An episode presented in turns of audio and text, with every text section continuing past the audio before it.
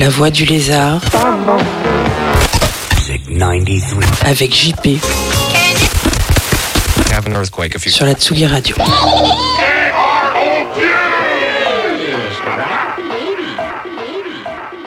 Salut les petits loups, vous êtes sur la voie du lézard. Et nous fêtons aujourd'hui les deux ans de l'émission.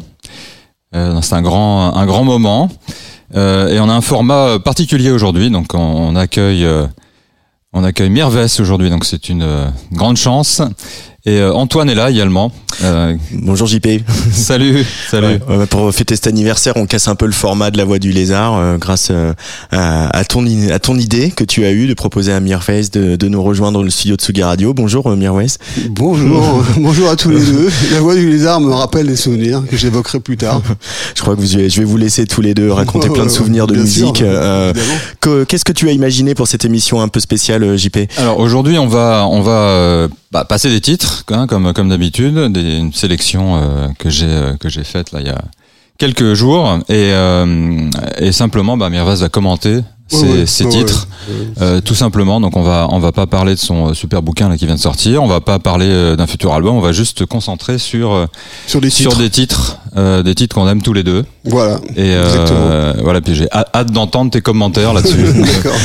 euh, Peut-être avant de vous laisser en, en, en, tous les deux entre amis, Mirvez, toi t'es euh, comme JP un grand collectionneur euh, de vinyle, t'en as beaucoup ou euh, t'as ce côté bibliothécaire qui non, peut avoir ou... c'est peut-être ça aussi qui fait qu'on on s'achoppe bien. Moi, je suis pas extrêmement collectionneur. Euh, je suis presque contre la collection, mais non, c'est-à-dire qu'on le principe de la collection parce que je trouve que ça, ça crée beaucoup de problèmes. Par exemple, je prends le, le, le problème des guitares. Là, je voulais euh, acheter une guitare, euh, enfin retrouver une guitare plutôt, euh, une Les Paul Custom 68. La dernière fois, euh, le prix, disons qu'il y a 20 ans, c'était 10 000 euros. Maintenant, c'est 30 000. Ça veut, ça veut rien dire. Ce sont des guitares qui vont plus du tout être jouées. Et mmh. maintenant, elles sont à 100 000, 150 000. Ça, c'est un exemple, les guitares. Mais les synthés, c'est pareil. Moi, j'ai des synthés que j'ai acheté euh, 3 000 euros et encore, c'était cher. Il y en a certains, ils valent 40 000. Enfin, voilà, quoi. Après, euh, les voitures, c'est autre chose. Les voitures, on roule avec. Donc ça, c'est pas mal. Alors moi, c'est pas une collection, vraiment une collection, parce que j'écoute tous mes disques. Hein, je, je, signale quand même. Hein, c'est c'est avant tout quelque chose qui est fait pour être écouté. Oui, enfin, moi, j'ai des amis, ils ont 10 000 euh, vinyles. Ils, ils, peuvent pas les écouter. Ils peuvent pas les écouter. Tu en as combien, JP J'en ai quelques milliers, je vais pas. mais, mais je les écoute. En tout cas, ce qui est super, c'est que tu viens tous les mois dans la voix du lézard sur Tsugi Radio, nous les faire partager, nous les faire découvrir, les mettre en scène aussi, parce que voilà, les sélections de JP, c'est toujours bien amené et on comprend l'histoire de la musique. Je vais vous laisser bavarder tous les deux, Mirwez et JP, et puis surtout écouter, écouter de la musique. On commence par quoi? On va commencer par les Buzzcocks, qui est un, un groupe phare, évidemment nos références. Well, you tried it just for once, found it alright for kicks. But now you find out that it's a habit that sticks and you're an orgasm addict. You're an orgasm addict. Sneaking in the back door with dirty magazines. So your mother wants to know what all the stains on the jeans. And you're an orgasm addict. You're an orgasm addict. Uh huh. Uh huh.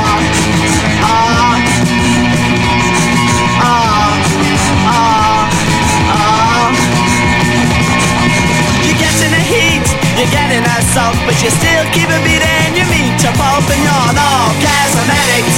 You're an orgasm addict. You're a Casanova, you're a no Joseph. It's a live on a fucking yourself to death. Orgasm addict. You're an orgasm addict. Uh huh. Uh huh.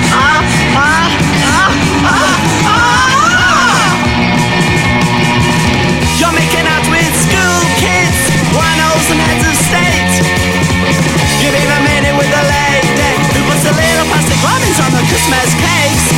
Butchers, assistants, and bellhops. You've had them all here and there. Children of God and the joy strings. International women with no any hair.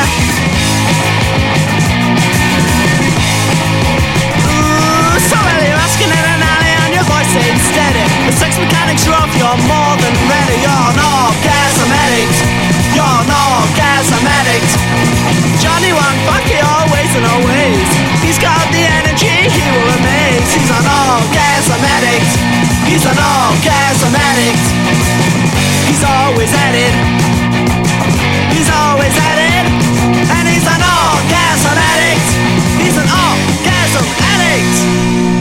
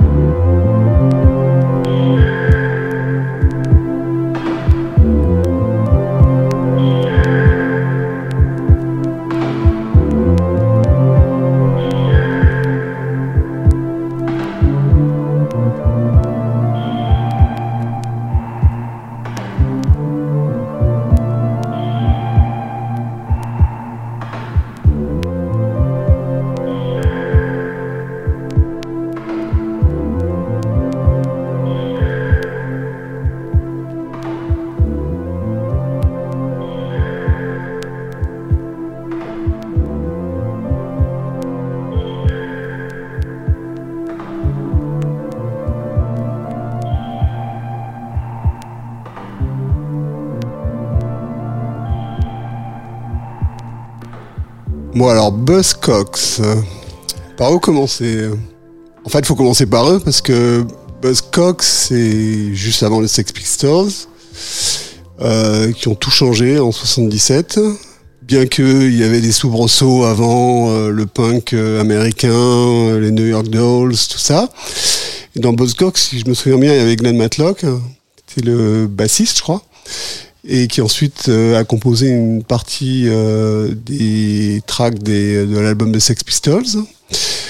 Et surtout quand on écoute ce titre euh, qui s'appelle ouais, Orgasm Addict, en fait c'est la matrice de, tout ce qu'on entend là dans le rock anglais. en fait le garage anglais, tout ça. on peut entendre presque la voix de, de, de ou les les chansons du début des Arctic Monkey ou ce genre de choses. Euh, et c'est une matrice en fait. Euh, et ensuite les Sex Pistols, eux, sont allés un peu plus. Moi, j'adore les Sex Pistols pour une raison. Euh, bon, l'attitude évidemment, mais aussi les les paroles, la musique, les mélodies, le songwriting super la prod de Chris Thomas, euh, je suis moins fan. À la je préfère le, son des Buzzcocks. Euh, vraiment, c'est personnel. Hein. Il y a des gens qui adorent l'album de Sex Pistols, euh, qui est une totale réussite, hein, qui a lancé vraiment le punk. Et donc voilà quoi, c'est à dire. Mais c'est vrai que l'importance des Buzzcocks n'est pas reconnue là où devrait être. Ouais, c'est un groupe qui est passé, enfin bah, pas sous les radars quand même, hein, parce qu'il était quand même. Non, non, c'est un groupe séminal dans le sens où voilà, qui a influencé tout le monde et qui a lancé le truc, quoi. C'est-à-dire. Ouais, complètement, ouais, avec. Avec les Damnades aussi, hein, qui Ouais, les dames, sorti, euh, ouais. les dames, ouais, ouais. Ouais. D'ailleurs, j'ai une histoire assez marrante avec les dames euh, à raconter. C'est quand on faisait la première partie des euh, Stranglers euh, en 81 euh, avec Taxi Girl euh, à Londres. On, jou- on jouait dans une salle qui n'existe plus maintenant, le, le euh, pas le Hammersmith Odeon, mais euh, le Ra- Rainbow, euh, je sais plus, ça s'appelait Rainbow. Et il y avait, un, on était en première partie, il y avait pas énormément de gens qui s'amassaient devant nous parce qu'on était la première partie. Et puis il y a un gars qui arrêtait pas de cracher sur nous. Vraiment, il arrête. Et à la fin, je me souviens très bien, euh, Daniel, euh, donc le chanteur d'Axi Girl, euh, pour se venger, juste avant de sortir sur scène, il se penche, il dit au gars de venir, et puis il lui recrache sur la gueule. Et en fait, c'était le Captain Sensible des. euh, C'était incroyable. et faut voir la tête qui, de, de haine qu'il avait à ce moment parce qu'il s'est fait asperger quoi par Daniel donc c'était très, très drôle quoi mais ils avaient vraiment la rage hein. euh, ils ont toujours eu la rage hein, les dames donc Ouais, toujours, ouais. ouais, mais sub- sublime groupe, ouais. Et le titre d'XTC, alors c'est très particulier comme titre. Bah, euh, c'est un, un, ti- un titre euh, chill, c'est-à-dire euh, c'est somnambuliste. bah, euh, bah, XCC était un groupe euh, très intéressant euh, qui a quand même eu euh, euh, son succès. je peux en témoigner puisque avec Taxi Girl justement, on avait fait la première partie des XTC. D'ailleurs, non, ce qui est très drôle, c'est qu'on a fait la première partie. Euh, quand on a commencé notre périple euh, européen, ce qui était très rare à l'époque pour un groupe français. hein. On, était managé par un gars qui s'appelait John Giddings, qui ensuite est devenu l'agent de Bowie, un des plus grands tourneurs du monde, qui nous adorait. Et bon, euh, nous, on est parti en vrille. On aurait vraiment pu réussir. Mm. Le premier groupe français à l'étranger. On avait signé chez Virgin. euh, C'était parfait, mais bon, il y avait l'histoire de drogue. euh, Ouais. les dissensions et tout ça. Donc on avait joué à Bruxelles, au Paradisio euh, avec eux et on n'avait pas trop fraternisé, mais euh, on- j'ai eu l'occasion de les voir euh, in situ quoi. Ils étaient vraiment extrêmement bons Ouais, quoi. Très sophistiqué ce groupe. hein. Très sophistiqués. Et la formation, la reformation de Taxi Girl, parce qu'il, voilà, pour les petites anecdotes, hein, parce que euh, pour parler du passé, euh, voilà, il faut que j'alimente et j'ai tellement de choses à raconter par rapport à ça. C'est qu'en fait, euh, Taxi Girl, on s'était formé en, en- on avait fait deux concerts, euh, bah, le 14 et le 15 juillet euh, 78. Et on s'est, euh, on s'est séparés à cause de, euh, parce que le Daniel et Laurent ont décidé d'aller jouer avec Fred Chichin, qui ensuite a, a- a formé, enfin, il les a dévoyés. Ouais. Et donc, Fred Chichin, bon, a eu des petits problèmes, il est parti en tôle pour un an, et on s'est reformé. Et on nous avait proposé de faire la première partie de XTC qui faisait le, premier- le concert d'ouverture euh, du Rose Momon. Et, euh, et moi, moi j'avais, j'ai été opéré de l'appendicite, on n'a pas pu le faire. Et donc on a joué après, mais bon, euh, heureusement, on a réussi à, à faire carrière après, quoi. Donc, Ouais. euh, donc XTC était un groupe particulier. Ouais, dans Andy ma vie, moi. est un, Ouais, ouais. un super compositeur, ouais. Ouais, et, et- et musicalement, c'est très sophistiqué, je dirais même presque trop. Pas pour l'époque, mais aujourd'hui, maintenant, je suis même pas sûr que ce type de groupe puisse exister, en fait. Réellement. Et avoir du succès comme ils ont eu à l'époque. hein. C'est surtout ça qui est important.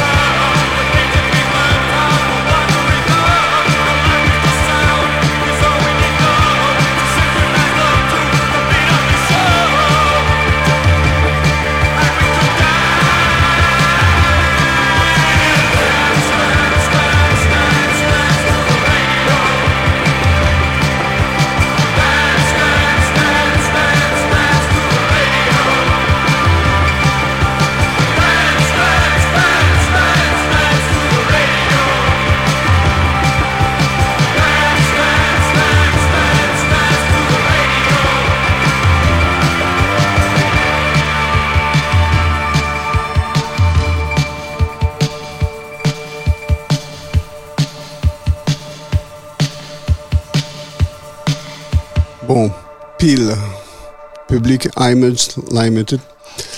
Euh, Johnny Rotten, Johnny Lydon. Euh, en fait, euh, donc je parlais de Buzzcocks euh, tout à l'heure, qui a, qui a été un groupe séminal, mais ce sont les Sex Pistols qui ont euh, tout déclenché. D'ailleurs, même Joe Strummer des Clash, qui avait les cheveux longs, les a vus euh, jouer, il est allé se couper immédiatement les cheveux et faire un groupe punk. Hein. Donc, euh, et donc voilà, il y a, y, a, y a des points de bascule, que ce soit dans l'histoire de la musique, dans l'histoire de la guerre, dans l'histoire de... Sex Pistols ont été un point de bascule euh, très intéressant, puisque bon, ça a été un boys band. Euh, on le sait maintenant, c'était une création de Malcolm McLaren. Johnny Rotten, donc Johnny Lydon, a jamais été très content. Euh, ses paroles sont extraordinaires dans les Sex Pistols et continuent à l'être dans, euh, dans Peel, P.I.L. Et, euh, et surtout, ils ont inventé quelque chose qui n'existait pas, je pense. Euh, il faudrait vérifier, mais ils ont inventé la box moderne. C'est-à-dire la metal box quand ils ont sorti. alors la metal box, qu'est-ce que c'est? C'est un disque ou qui était en fer euh, rond, hein, je crois. En métal, ouais, ouais, métal. trois maxi dedans. Et, et, et- et c'est intéressant de dire qu'ils ont inventé aussi même graphiquement en termes de design euh, en deux ans. C'est-à-dire les Sex Pistols, ils ont quand même inventé le, le lettrage euh, euh, inspiré du corbeau en fait. Euh, euh, euh, Come the Sex Pistols, euh, les, euh, le- les trucs anonymes, euh, les lettres anonymes. Donc c'est quand même une très grande révolution. Et ensuite, euh, le, le- le design moderne de ce qu'on appelle les box ou euh, les, les CD, et, enfin un peu plus tard, quoi. Et donc du coup, et, et leur musique euh, euh, reste, euh, c'est-à-dire c'était juste à un an et demi euh, d'intervalle du de l'album de Sex Pistols qui a, qui a été une révolution. Il a changé de braquet, c'est-à-dire il a changé, euh, je dirais même de, comme dirait, je connais quelqu'un qui qui dit qu'on on ne change pas son swing dans le golf. C'est- C'est-à-dire euh, on- quand on fait du golf, à ce qui paraît, moi je connais pas bien, mais à ce qui paraît, euh, on met euh, les professionnels, ils mettent 30 ans pour développer un swing. Et là, euh, il, il a changé. Donc c'est c'est quand même assez hallucinant, quoi. Ouais, le Donc, son, le son de post-punk. euh, voilà, et voilà, le, moi on appelait ça afterpunk à l'époque. Afterpunk, ouais, ouais. Et, et c'est vrai, maintenant on appelle ça plus le post-punk. Mais il a lancé le post-punk euh, avec Peel, mais immédiatement après la fin des Sex Pistols. Après euh, Johnny Lydon, est-ce que est-ce que c'est un personnage recommandable? Je sais pas parce que moi j'ai pas mal d'échos euh, de gens qui ont travaillé avec lui. euh, il est assez mauvais, hein, je crois, dans la vie. Hein, surtout quand il a, un, coup dans le nez. Et d'ailleurs, ce qui est, moi j'ai jamais rencontré, mais il est très grand, ce qui paraît. Donc déjà, on l'imagine pas comme ça. donc. Mais bon, bravo, fantastique. Et donc, il y a l'antithèse derrière, c'est euh, Joy Division avec Ian Curtis, que j'ai beaucoup écouté à l'époque, comme Peel d'ailleurs. Euh, courte carrière, mais alors ces paroles, notamment quand vous écoutez une chanson comme, euh, alors là c'est Transmission, qui sont des paroles extraordinaires, mais il y a leur album, leur de- dernier album Closer, euh, où il y a une chanson comme, euh, comment s'appelle, euh, euh, je sais plus la, euh, toute première, euh, bah, ou même Decade, la dernière. Il avait euh, 24 ans, ou je sais pas, euh, c'est une poésie, euh, c'est un double de Rimbaud, quoi, et, euh, mais moderne. Ouais. Et euh, c'est vraiment un destin tragique, quoi. Destin tragique, mais ils ont inventé le son, euh, je dirais, euh, parce que il y a eu 77, il y a eu le post-punk, after-punk, euh, et ensuite il y a eu une période euh, gothique, enfin new wave avec Police qui a démarré, et ensuite après Police il y a eu un peu de gothique, Ça, succès c'est de la, co- la Banshees. cold wave. Hein. On, ouais, on parlait Voilà. pas de gothique encore à l'époque, je Voilà, pense. hein. ils ont inventé, mais vous savez, euh, enfin non, tu sais plutôt, euh, quand euh, tu démarres un mouvement, tu sais pas que ça va s'appeler cold wave. Non, pas du tout. C'est-à-dire, euh, C'est très tu- français, cold wave, le Ouais, terme. Voilà, c'est- c'est-à-dire personne ne. Quand tu es à l'intérieur d'un mouvement, tu, tu fais ce que tu as à faire. Et, euh, et après, c'est des gens qui disent, voilà, c'est ce mouvement-là, etc. Et donc, eux, euh, je crois que c'est lié aussi à sa mort. Parce que, bon, la mort fascine, quoi. Et, euh, et voilà, et donc, euh, tu me parlais de la production de ce titre qui est un peu à l'arrache. Et bah ouais, c'est très bien. Euh, c'est euh, Et c'est plus beaucoup plus subtil qu'on ne pense. Parce que moi-même, qui suis producteur euh, depuis euh, presque l'âge de 16 ans, je me suis intéressé à comment les disques de Joy Division étaient produits et, et en fait c'est beaucoup plus complexe qu'on ne pense. C'est Martin Hannett qui était vraiment l'orfèvre du son de Joy Division utilisait par exemple, il n'utilisait pas des, euh, des reverbs sur sa voix, il utilisait des délais avec des, des, des, des, euh, des réglages très courts qui créent ce qu'on appelle des filter combs, euh, enfin bon, c'est très technique, hein, qui donnent ce côté caverneux que j'imagine Ian Curtis souhaitait accentuer parce qu'il avait une voix très caverneuse. Voilà. Ouais. Et tu as rencontré Ian Curtis ou pas? Non, non, j'ai un vague souvenir de les avoir vus au bain douche, vague souvenir, mais je, je, me souviens à peine. Voilà. D'accord en tout cas une personnalité qui a marqué euh, vraiment son époque et qui, qui, qui, continue, qui, bah, continue. à, marquer l'histoire du, du, rock. Hein. Oui, parce qu'à cause des paroles. Et Johnny Lydon et euh, Johnny Rotten, pareil. C'est à, cause des paroles. C'est-à-dire, euh, il y a la musique, mais il y a aussi la poésie derrière. Donc, c'est ça qui est important, qu'il faut jamais oublier.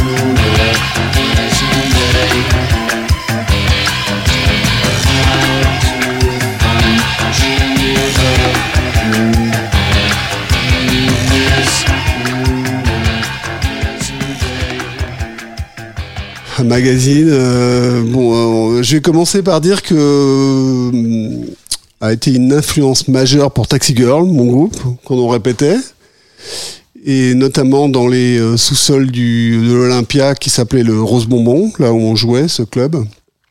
Tout a démarré pour nous et pour d'autres groupes, plein d'autres groupes d'ailleurs comme euh, Indochine, enfin plein d'autres. Et, euh, influence majeure et au point où il y a quand même un petit emprunt sur une de nos chansons, mais euh, je dirais pas laquelle. Et euh, c'est aux gens de deviner. Et euh, c'est un petit emprunt hein, quand même. Donc, euh, donc voilà quoi. Et c'était vraiment une très grande influence pour l'intelligence des textes, pour aussi euh, Howard Devoto. Et c'est, on a appelé ça à l'époque des groupes comme Magazine, des groupes de, qui venaient de art rock parce qu'ils venaient des art schools. Euh, alors les art schools c'était quoi?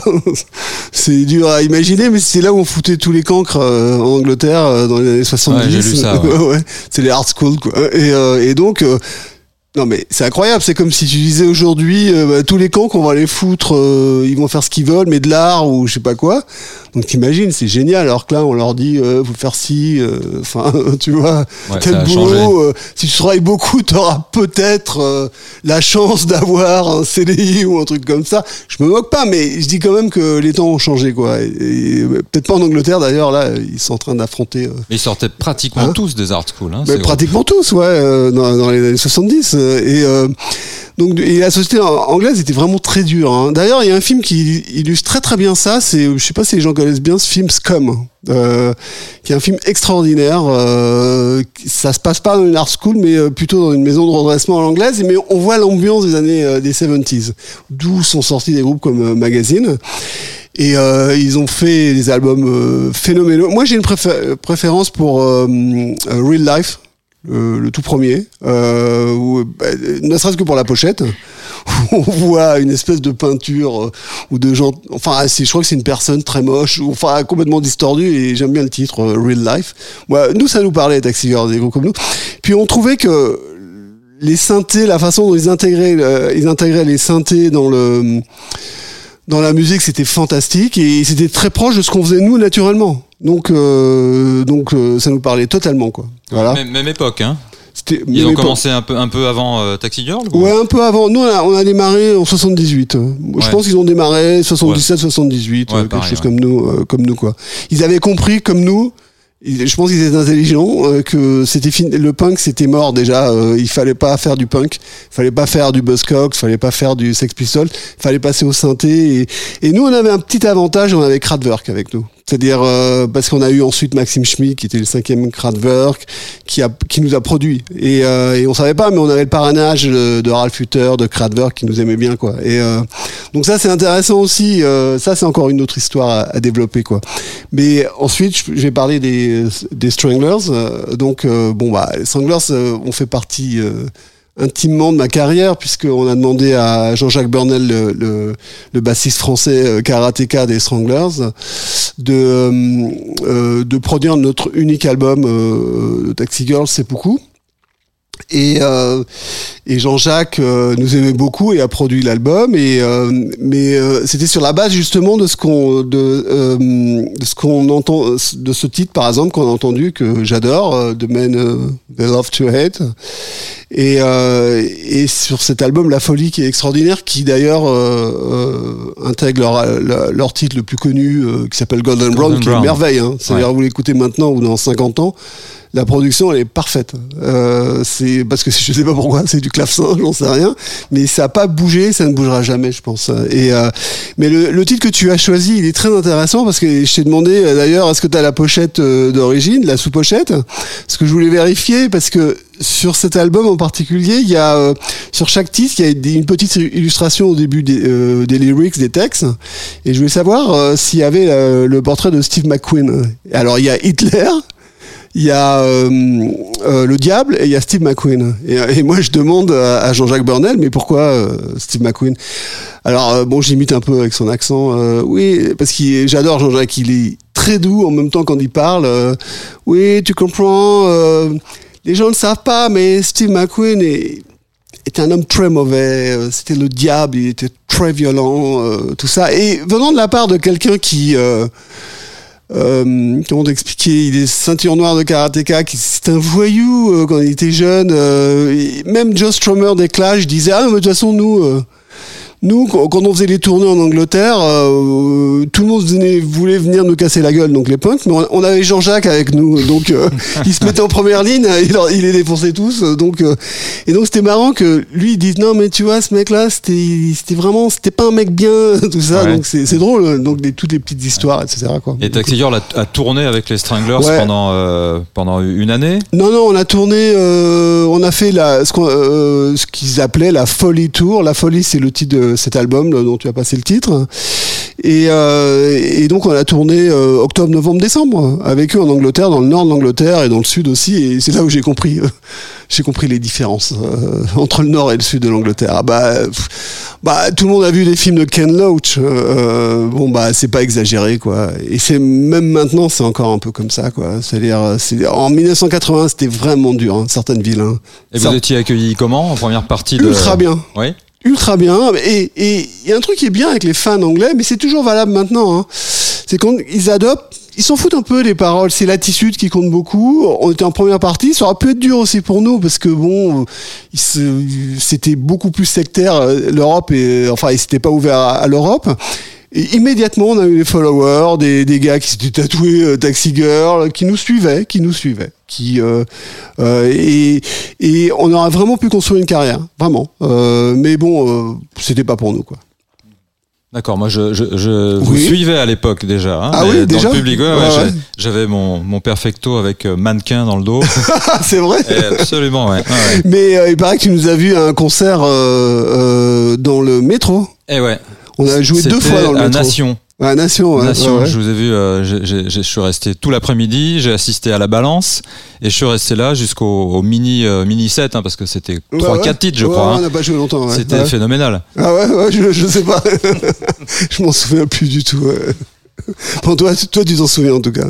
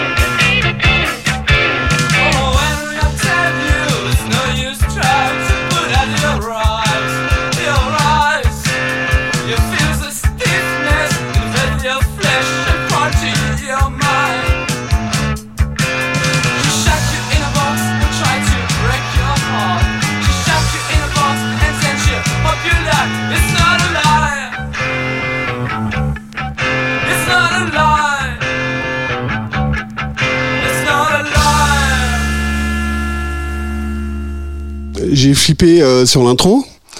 Je me suis dit bon, pardonnez la production puisque j'ai produit à l'époque. Et euh, je me disais, ça sonnait vraiment comparé aux autres comme de la merde. Et en fait, finalement, ça sonnait euh, plutôt pas mal. Parce qu'on avait enregistré, je me souviens à l'époque, c'était euh, là où on enregistrait avec Taxi Girl, avec Andy Scott, qui par la suite est devenu, enfin, qui a fait démarrer la carrière de, de Balavoine d'ailleurs.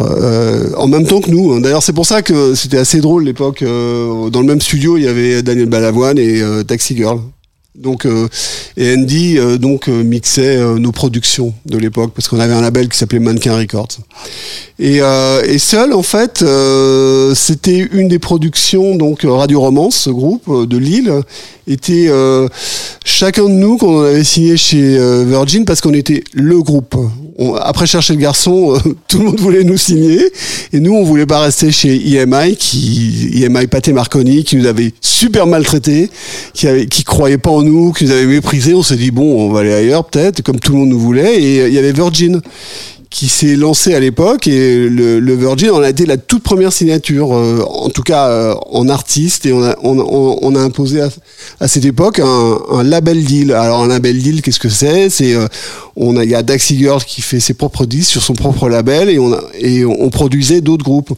Et comme on était cinq enfin quatre cinq oui cinq au moment de la signature et puis un mois après Pierre malheureusement est décédé d'une OD de speedball pour être précis et donc, euh, on s'est retrouvé à quatre à produire, et, et cinq avec notre manager d'ailleurs. Et, euh, et donc, euh, moi, j'avais décidé de produire ce groupe de Lille, Radio Romance, avec Laurence, la, la chanteuse, qui ensuite est devenue écrivain, journaliste.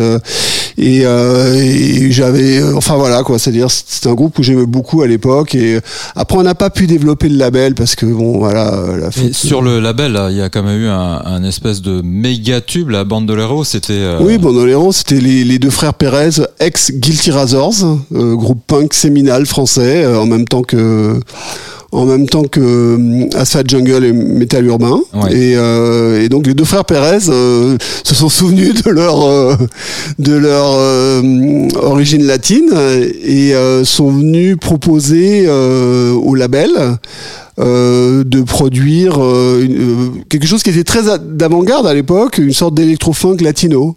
Et ça a terminé par Paris Latino, et qui est devenu d'ailleurs le premier hit international de Virgin France, parce que ça a été numéro en Europe partout, ça a été numéro en des clubs en Amérique hein, quand même. Hein. C'est-à-dire, l'ironie du sort, c'est que en fait, euh, Taxi Girl, on, je dis pas ça euh, pour me vanter, mais on a fait quand même décoller la musique moderne, moderne française, New Wave. On l'a fait décoller parce que bien sûr, on n'était pas le seul groupe. Il y avait, euh, il y avait d'autres groupes. Il y avait euh, euh, mais nous, on, l'a vraiment fait décoller avec notre tube. Chercher le garçon. C'était l'anti-téléphone voilà. un peu, non? Voilà, c'est ça. Et beaucoup de gens se reconnaissaient, des gens qui se reconnaissaient pas dans le téléphone. On a fait décoller, euh, voilà, mais comme je le précise souvent, sans nous. Ils ont tous décollé sans nous. Et, euh, et même Virgin, qui a été le label qui a fait décoller tout le monde d'ailleurs, euh, tous les groupes, parce que après nous, Téléphone est arrivé. Tous les parce qu'on on a marqué la direction quand même hein, euh, parce qu'on a choqué tout le monde avec chercher garçon personne n'y croyait et puis finalement euh, qu'est-ce que c'est que ce, tube incroyable euh, avec ces gens qui s'habillent en rouge et noir et qui sont aussi bons que les anglais finalement et aussi modernes et que Kraftwerk et tout ça et avec un look impeccable et tout ça. Donc du coup, voilà, et donc pareil, le label a décollé, mais sans nous, grâce à, en particulier, enfin internationalement, Paris Latino, de, sur notre label. On a fait que huit productions hein, sur le label, hein, Oui, oui. dont celui-là. Et il y avait aussi les civils, qui auraient pu la crise économique, qui, qui était un méga tube. Ça aurait dû décoller, mais ça n'a pas décollé parce que le Virgin du tout début n'était pas assez puissant pour imposer. Donc Ouais. voilà Mm. quoi. Et euh, Marquis de Sade. Alors Marquis de Sade, euh, c'était le groupe euh, qui a amené aussi la modernité juste avant nous, mais dans un, dans un autre registre. Eux, ils étaient plus influencés euh, new-yorkais. C'est-à-dire, d'ailleurs, quand on entend la voix de, de, de Philippe Pascal, on entend quand même clairement les influences Tom Verlaine. euh, Tom Verlaine, euh, Television, euh, que personnellement j'adore. Euh, juste une petite aparté, euh, Television, euh, leur album, leur premier album. C'est un des albums les mieux produits de l'histoire de la musique pour moi. C'est-à-dire en termes de guitare, euh, il y a quasiment pas mieux. Si on écoute bien, euh, c'est incroyable. Là, c'est, enfin, c'est assez dément quoi. Donc euh, euh, voilà. Et, et- sauf que ils ont amené évidemment avec Philippe, Philippe Pascal l'expressionnisme. Je crois qu'ils ont été un peu abîmés, comme beaucoup de gens d'ailleurs, par cette espèce de couverture euh, couve de actuelle. euh, les, les jeunes, euh, les, jeunes gens modernes aiment jeunes leur maman. Aiment leur maman. Avec leur- ils ont fait poser avec leur maman. Alors, nous, on n'y était pas. Moi, de toute façon, moi, mes parents, ils sont jamais venus à un seul de mes concerts. hein. Donc, ils- ils- même si je les invitais, ils voulaient pas venir. hein. Donc, imaginez poser, c'est même pas la peine. hein. Donc, on était très différents. Et Marquis de Sade était intéressant parce que c'était un groupe aussi séminal dans le sens où peut-être il n'était pas taillé parce que quand on entend la voix, euh, déjà Daniel Dark, c'était difficile à le faire, de le faire passer en radio, mais cette voix-là, c'était quasi impossible. Hein. C'est, on s'est quand même retrouvé avec Mireille Mathieu, nous, euh, à RMC, hein, dans la même loge. Euh, C'était cette époque-là, hein, quand même, où il y avait le grand mélange, quoi, comme, on dit. Donc du coup, euh, Marquis c'était beaucoup plus abrupt. Et mais ils ont été séminales dans le sens où ils ont inspiré beaucoup de gens euh, et beaucoup de personnalités par la suite. Et ils avaient aussi quelque chose, c'était la gueule aussi du chanteur, hein, qui était euh, extrêmement beau. Hein, il plaisait euh, parce que moi je pense que dans la musique il faut quand même avoir de la gueule, hein, quand même malgré tout, et avoir un look et tout ça. Hein, Ça c'est très important. C'est sûr. Non mais ça fait partie du truc, de l'ADN quoi. Voilà et donc juste pour terminer sur, sur Marquis de Sade qui était un excellent groupe de scène, on s'était croisés plusieurs fois, euh, notamment je me souviens à Marseille, euh, on avait joué en- ensemble, enfin peut-être un jour d'écart. Ils ont réactivé le groupe, euh, ils ont réactivé Philippe Pascal et je crois qu'il s'est suicidé et euh, et d'après ce que j'ai compris. euh, Peut-être qu'il n'aura pas dû être réactivé à mon avis. Enfin, moi, je ne, j'ai pas vraiment d'infos, mais j'ai l'impression qu'il était très sensible, quoi. Voilà, quoi.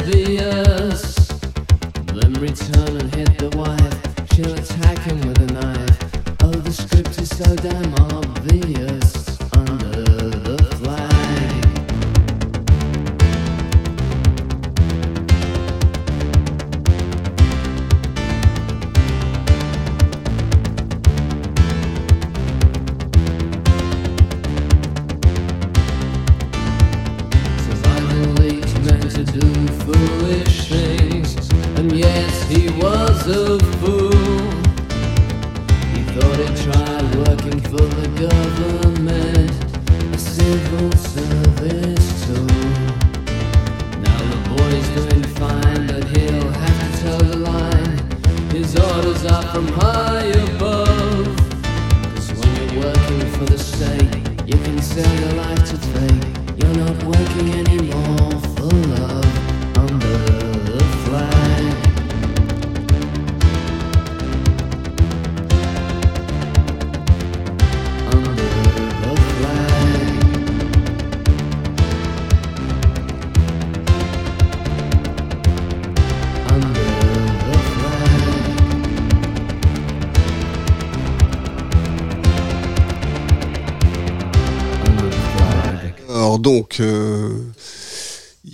Petit scratch. Euh, donc, euh, Talking Head. Alors pareil, je peux, moi j'ai des histoires sur tout le monde, euh, sur tous les groupes de l'époque. hein. Mais celle-là, elle est particulière quand même, et elle est très connue. Euh, nous faisons euh, le, je crois que c'était en février euh, 79.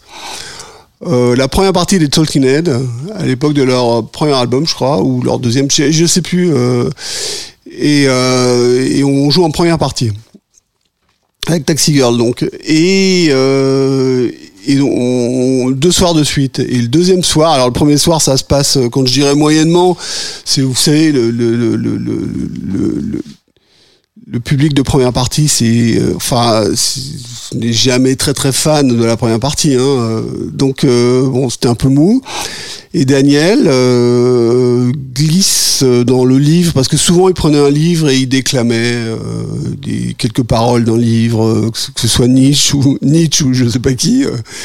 et, il glisse une petite lame de rasoir dans dans le livre et au beau milieu d'un d'un solo de piano, de guitare, il s'ouvre les veines. Et donc euh, vision d'horreur euh, et il plonge dans la fosse et, euh, et donc euh, donc voilà et donc et là c'était pas du slam hein, euh, enfin c'est à dire il y a personne pour le soutenir hein, c'est ça fait une sorte de trou béant autour de lui après il remonte après, il faut savoir que Daniel, il s'ouvrait régulièrement les veines comme ça, hein, déjà depuis l'âge de 16 ans, c'est une sorte de scarification. Et, et donc, ça, ça a contribué à forger notre légende. Et, même les Tolkienhead étaient horrifiés. Euh, Il y a le, le pompier qui est venu. Enfin, bon, Quand a dit euh, David Byrne. Hein euh, alors malheureusement, euh, et je n'ai appris qu'il n'y a pas longtemps, euh, bah, c'est un ami photographe qui était là, euh, ami du groupe. Ils sont tous allés dans une soirée euh, dans le 16e arrondissement avec les Tolkienhead. Ils ont dû en parler, mais sauf moi parce que moi j'ai- je suis pas allé et j'ai dû ramener l'ampli euh, au fin fond de la banlieue à qui j'avais emprunté parce que j'avais pas d'ampli à l'époque. Et donc, euh, je sais que Tana Weymouth, la, la, la bassiste, elle était venue voir Daniel en lui disant comment bon, elle était plutôt sympa et euh, mais je pense qu'ils ont pas dû comprendre. euh, C'est enfin euh, enfin les Américains sont même les groupes torturés sont constructifs. hein. Ils se disent on va pas, on va pas se suicider quand même. On a un groupe. Donc voilà. Après pour en revenir au Tolkienhead, euh, là le titre qu'on a écouté extraordinairement bien produit. De toute façon, ça a toujours été très bien produit par euh, Brian Eno. Et euh, il y a rien à dire sur le groupe. On écoute leur influence euh, sur la musique euh, ça a duré pendant assez longtemps et ça peut même revenir parce que quand on voit par exemple l'afrobeat ou euh, la façon dont euh, l'afrobeat se développe parfois euh, euh, dans la musique mondiale, les, les guitares africaines, ce genre de choses, c'était déjà dans Remain in Light, on a ça Ouais, même, même déjà. là, le, titre d'intro, c'est I Zimbra. Oui, voilà, c'est ça. Ils étaient déjà là-dedans. Après, il y avait une très grande tendance hein, avec Lizzie Mercier des Clous. Il y avait pas mal. Les Français étaient pas à la traîne hein, par Ouais, rapport à ça. Français, hein. Belges. Ouais, ouais, voilà. Donc, donc voilà. Et donc, et derrière, on a écouté Fat Gadget. Un autre torturé. Voilà. Et bah, Fat Gadget. Moi, je suis pas un grand spécialiste, mais moi, je connais deux spécialistes. Euh, Il y a toi. Et il y a un ami qui s'appelle Alexandre Vautier qui, euh, qui est un designer euh, euh, de mode, une des, des grandes marques de couture de mode française, et qui a toujours des musiques très originales. euh, et, ses euh, shows Dans ses shows. Et, et il est une des très rares personnes, bon, je crois que j'ai jamais entendu dans un autre show euh, que, que lui, euh, Fat Gadget. Et euh, un jour, enfin pas très longtemps après que j'entends Fat Gadget, je, je, je te vois euh, là où tu travailles. Et on parle de Fat Gadget. Je me dis, mais c'est incroyable, il faut que vous vous rencontriez parce qu'il n'y a pas 36 personnes quand même qui, qui aujourd'hui en France parlent de, de Fat Gadget. Voilà, donc euh, très bon groupe, euh, pareil, euh, euh, bien produit, ah, avec moins de moyens hein, d'ailleurs. Hein. Euh, C'était pas non plus un très grand groupe euh, ultra soutenu. Hein. Ouais, euh, Première signature de- du label euh, Mute. Mute, ouais, bien sûr. Après, ils en ont signé beaucoup, euh, Mute. Mais, euh, et, euh, et- mais voilà, ça, ça se tient, quoi. C'est une musique qui se tient bien, quoi. Ouais, un titre comme celui qu'on vient d'écouter là peut, pourrait être sorti euh, maintenant. Voilà, la, voilà. la prod est tellement extraordinaire. Bah, de toute façon, euh, moi, ce que je, on parle pas du tout de, ce que je fais en ce moment, mais ça fait des années que je suis sur un album qui s'appelle The Retro Future, le Retro Futur, où je dis que on n'est même plus dans le remake, on est dans la falsification généralisée et que tant qu'à falsifier, autant le faire bien. Mais est-ce que l'ultime falsification ne serait pas de finalement de rejouer les anciens et que le back catalogue euh, soit mis en avant comme ça l'est actuellement? Donc, euh, donc c'est une époque intéressante parce que bientôt être jeune, vieux, euh, être, faire partie du passé ou du futur ou du présent n'aura plus aucune imp- importance puisqu'on va on va être dans des univers dématérialisés de toute façon. Et là, on va écouter une autre signature majeure de, de Mute.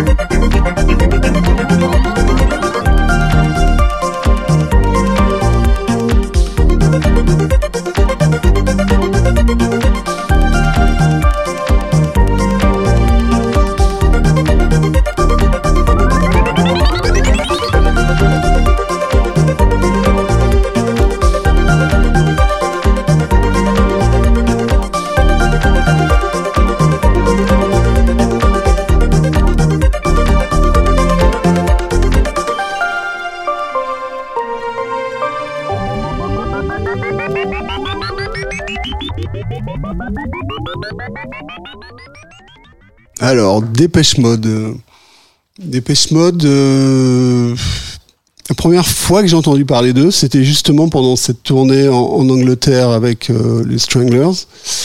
Donc en novembre, je crois, 1981, parce que je crois qu'ils démarraient à l'époque, enfin, ils étaient déjà connus en Angleterre. Pardon. Et on, on se croisait euh, dans les villes parce qu'on jouait su- euh, surtout dans le nord de l'Angleterre, par exemple Sheffield, Birmingham, euh, Glasgow. et à chaque fois, on voyait des affiches, c'était en même temps. Et il y avait Dépêche Mode et ce groupe. Alors, j'ai jamais réussi à. Je sais qu'en en français, ça se prononce blanc, blanc mange, mais en anglais, je sais pas, blanc manger. Je, parce que le E parfois euh, il prononce E euh, I. Et donc euh, donc ça, ça me faisait marrer euh, les deux noms. Ces deux noms me faisaient rigoler parce que je connaissais pas Français. ouais français quand même. Donc euh, voilà. Après j'ai écouté leur musique j'ai apprécié euh, j'étais pas un, un fan hardcore du tout début moi. Mais euh, j'aimais bien quand même bien sûr. Et ensuite euh, bah comme beaucoup de gens j'ai assisté à leur progression c'est-à-dire et aussi euh, ils ont monté mais il y a eu un petit coup personnel quand même hein, euh, psychologique parce que Dave Gahan qui est quel- quelqu'un de très charismatique euh, bon surtout quand on voit sur cette tournée en Amérique où il y a assez Tourner des longtemps. stades là, non? Ouais, pff, on voyait bien, ça allait pas quoi. C'était c'était dur quoi. Et après il y a eu des problèmes d'addiction, etc. Ils s'en sont sortis. Ensuite, euh, moi à l'époque où j'ai fait Music de Madonna, euh, je me souviens le, je crois que c'est le patron de Mute, euh, je sais plus comment il s'appelle, euh, euh, il m'avait appelé pour euh, produire euh, Dépêche Mode et euh, j'étais embarqué et deux fois, deux fois ils, m'ont proposé et ils m'ont même invité. Je les ai vus deux fois à Bercy. Je me souviens une des toute dernière fois où ils sont passés, mais assez longtemps de ça. hein. Et d'ailleurs, euh, la deuxième fois je suis, je suis retourné, j'ai vu qu'ils faisaient les mêmes trucs au même moment et je me suis dit bon, même eux, ils font ça pour les lights, euh, c'est-à-dire les mêmes, vraiment les mêmes trucs quoi. C'est-à-dire euh, et tu te dis euh, bon bah on on va pas s'en sortir, on va pas s'en sortir, parce que parce qu'un groupe de rock par essence c'est quand même un peu l'improvisation et c'est pas une critique que je fais, c'est juste parce que c'est vrai que les, ces euh, choses sont tellement millimétrées que bon, est-ce qu'il y a de la place pour la spontanéité ou pas euh, En général, ce type de show, vous le voyez une fois, quoi. Et euh, pas deux fois, mais moi, euh, la deuxième fois, j'étais allé avec une autre personne, quoi. Voilà. Et, voilà. Et donc, c'est un groupe que j'apprécie beaucoup et, qui ont un son un peu caverneux. J'ai- toujours trouvé que leur production était un peu caverneuse, qui est peut-être en ligne directe justement de cette époque où euh, on mettait des espèces de réverb sur les voix et, ils ont jamais trop dévié, je trouve. Voilà quoi. Ouais, ouais, ils sont assez fidèles. Il y a une, il y a une, une période euh, assez fascinante où ils traînaient à Berlin avec euh, avec euh, Einstürzende qui était euh, assez, Ouais. assez forte hein, dans, dans- en, Bien en sûr, 83. euh, Ils ont beaucoup expérimenté, ils, ils font partie de cette euh, génération de, mais je dirais tous les groupes de l'époque, y compris U2, y compris, euh, ils ont tous expérimenté. Ils ont essayé tout ce qu'on pouvait faire de créatif. Alors avec- plus ou moins de succès, mais quand U2, euh, vous voyez un album comme Discothèque, ils ont travaillé avec des gens du pas du rap mais du hip-hop, etc. ou de l'électro-naissante. euh, Vous dites voilà, c'était très éloigné euh, dans les années 90, mais ils l'ont fait. Aujourd'hui, bon, je veux pas faire euh, le vieux con, mais euh, on voit plus des assemblages euh, business en fait que des choses très très créatives quoi. Et Dépêche Mode faisait partie de ces groupes qui, à un très haut niveau euh, de vente, essayaient quand même euh, euh, la création quoi. Donc, Ouais, respect pour ouais. ça quoi. ouais.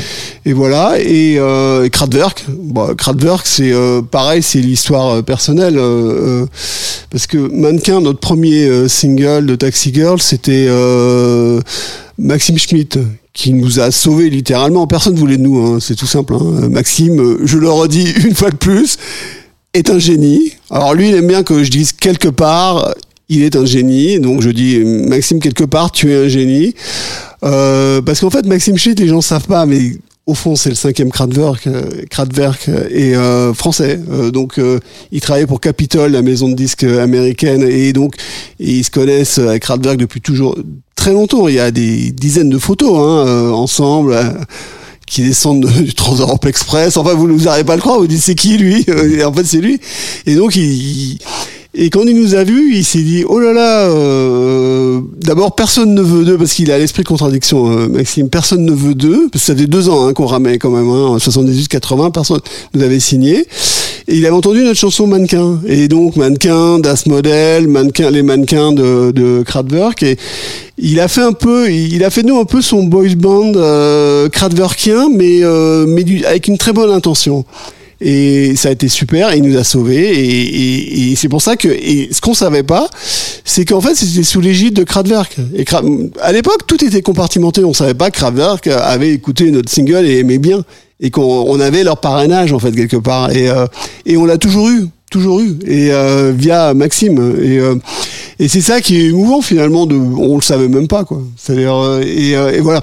Ensuite, pour en revenir à Kraftwerk, euh, ce titre-là en particulier, là, tout le monde dit qu'est-ce que ça sonne bien sur un, système correct, euh, mais ils ont- ça a toujours été comme ça. C'est, euh, ce sont des génies du son. Euh, Ralph, Ralph Hutter en particulier. Donc, et, conceptuellement, enfin, il y a rien à dire, quoi. C'est euh, et euh, la seule chose que je par rapport à Kraftwerk pour terminer, c'est que euh, ce serait bien qu'ils réintroduisent leur musique auprès des jeunes générations. Euh, Quand je dis jeunes générations, c'est par rapport à YouTube et toutes ces conneries là, Euh, parce que euh, il faut qu'ils se fassent revalider, c'est-à-dire ils se referont valider de toute façon euh, petit à petit, mais c'est important de pas perdre la main, quoi. Voilà.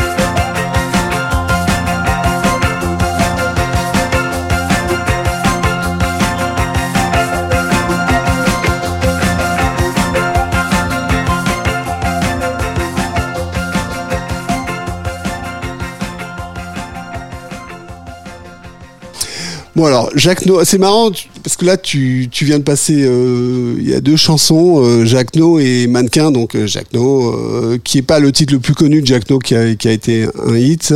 Et on a eu en fait, en même temps que Mannequin, donc de Taxi Girl, on a eu nous mannequins, ça a été un mini hit ce qui nous a mené vers notre grand hit qui s'app- qui s'appelait Chercher le garçon. Alors lui, il a eu un grand hit avec euh, Rectangle, je crois, ça s'appelle. Et là, c'est pas c'est pas Rectangle qu'on a entendu. Et C'est Losange. Voilà, c'est Losange et il avait euh, et il avait euh, sorti, je crois que c'est un mini LP euh, de 5 tracks, je crois, non? Là, c'est six, ouais, il six y en a titres, ouais, six, ouais. euh, Alors, peut-être que je suis pas sûr, hein, mais connaissant Jacques No, bon, qui était quelqu'un qui aimait bien euh, déconner, euh, il y a un truc- juste une petite aparté sur lui, un truc qui est très intéressant avec Jacques No, qu'on ne retrouve absolument plus aujourd'hui, et je tiens à le préciser, c'est que quand tu vois la gueule qu'il avait sur la pochette et comment il était dans la vie, il était très très beau, il était très mignon, il plaisait absolument aux filles, euh, et il était très charismatique, il s'habillait, enfin bref, il avait presque tout pour lui, c'était un dandy. Voilà, il y a des dandys moches. Lui, il était beau. Donc, et, assez intelligent et marrant. euh, Mais il s'en foutait. Donc ça, c'est pas mal. Respect, parce qu'aujourd'hui, quelqu'un qui cumule autant de qualités physiques et, du talent, il a une tête comme ça. Ils ont que, et sur les réseaux sociaux, regardez comme je suis beau, il écrase tout le monde. Lui, il s'en foutait complètement. euh, il, était, très marrant, quoi. Il, aimait déconner. euh, D'ailleurs, un de ses modèles, je pense, c'était Dutron. Dutron était un peu comme ça aussi. Et donc ça, c'est même à l'époque, c'était rare hein, quand même, parce que dès que vous démarrez, vous êtes jeune, regardez-moi, euh, dès que vous avez un peu de succès, regardez-moi comme je suis beau, comme je suis bon, j'écrase tous les autres. lui, c'était pas ça. Ça, ça j'aimais bien chez lui. Il avait, voilà, autre chose à proposer que sa gueule, quoi. Et euh, même si on le voyait en gros sur euh, la pochette, quoi.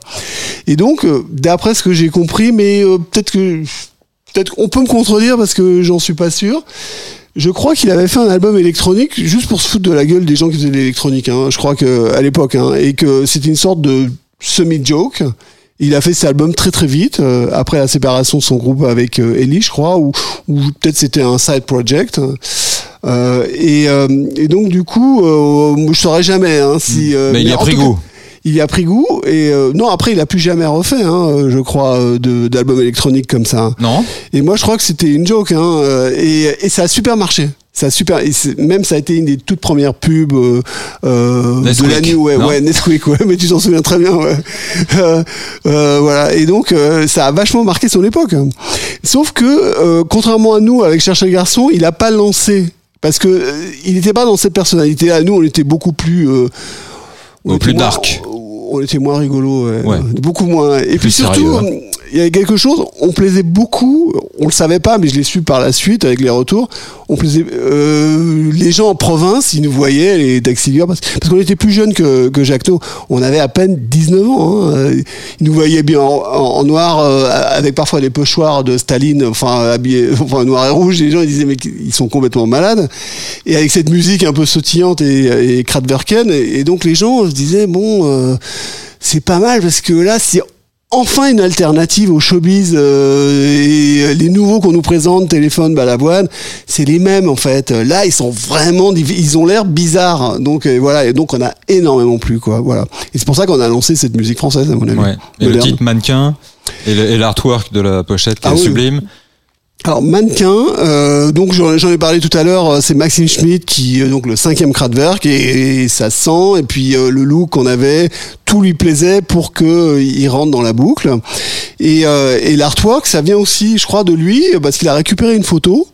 Il a voulu en faire un truc très pop et et en fait, euh, euh, euh, comment dire, euh, des années après, il m'a dit qu'il était au bain douche, donc le, le- le bain douche original, hein, pas la copie là. Enfin, c'est le même, mais disons que c'est autre chose quoi. Et euh, il y a une fille, une, une anglaise d'une trentaine d'années, qui vient qui vient le voir et qui lui dit mais c'est vous qui avez produit euh, Taxi Girl, mannequin, etc. Et il dit oui. Et, et la fille lui révèle. Mais sur la pochette, c'est moi. Quand j'ai, c'est dans un ville, j'ai joué euh, dans le film de mon père ou je sais pas. euh, euh, quand j'avais 4 ans, euh, dans le village des damnés. Ça, c'est une image qui a, qui a été extraite du film Le village des damnés en fait. Et, euh, et donc, il et donc, elle nous a jamais fait chier. euh, donc, c'est quand même assez marrant quand même Ouais, de dire euh, voilà quoi. C'est ouais ouais, c'est, c'est assez extraordinaire quoi. Donc euh, voilà. Très bien. Et voilà, on va euh, bientôt terminer cette, euh, cette émission. Donc c'est euh, en tout cas merci euh, beaucoup Ouais, Amir Vest. Là, c'est c'est vraiment un, un super moment euh, qu'on a passé là. On va euh, euh, clore l'émission avec euh, un titre de, de Polyphonic Size, donc qu'a produit euh, aussi Jean-Jacques Burnel. Ouais. Exactement. Euh, le rapport à la scène belge qui était très prolifique à l'époque. Vous aviez des, tu as joué en Belgique? Oui, bien sûr, et, et, euh, jusqu'en 83, 84, euh, 85 même. Non, plus tard même, euh, j'allais souvent au studio ICP euh, tenu par John Astry, qui doit, c'est l'œuvre de sa vie, John. Et moi, j'y suis allé la première fois en 79-80, ils avaient même pas les, les, les consoles SSL, tout ça qu'ils ont maintenant. Et, j'ai toujours aimé ce studio, j'ai toujours aimé les Belges, et je trouve que ils ont inventé beaucoup de choses et, surtout, euh, quand on regarde bien les grands artistes français, ils sont souvent belges. Donc c'est quand même assez drôle, non, euh, dire ça. Juste une petite aparté sur euh, Mannequin et, la pochette de Mannequin. Au dos, nous sommes tous les quatre dans un lit et, et c'était dans une chambre d'hôtel, dans un palace. C'était le Royal Monceau.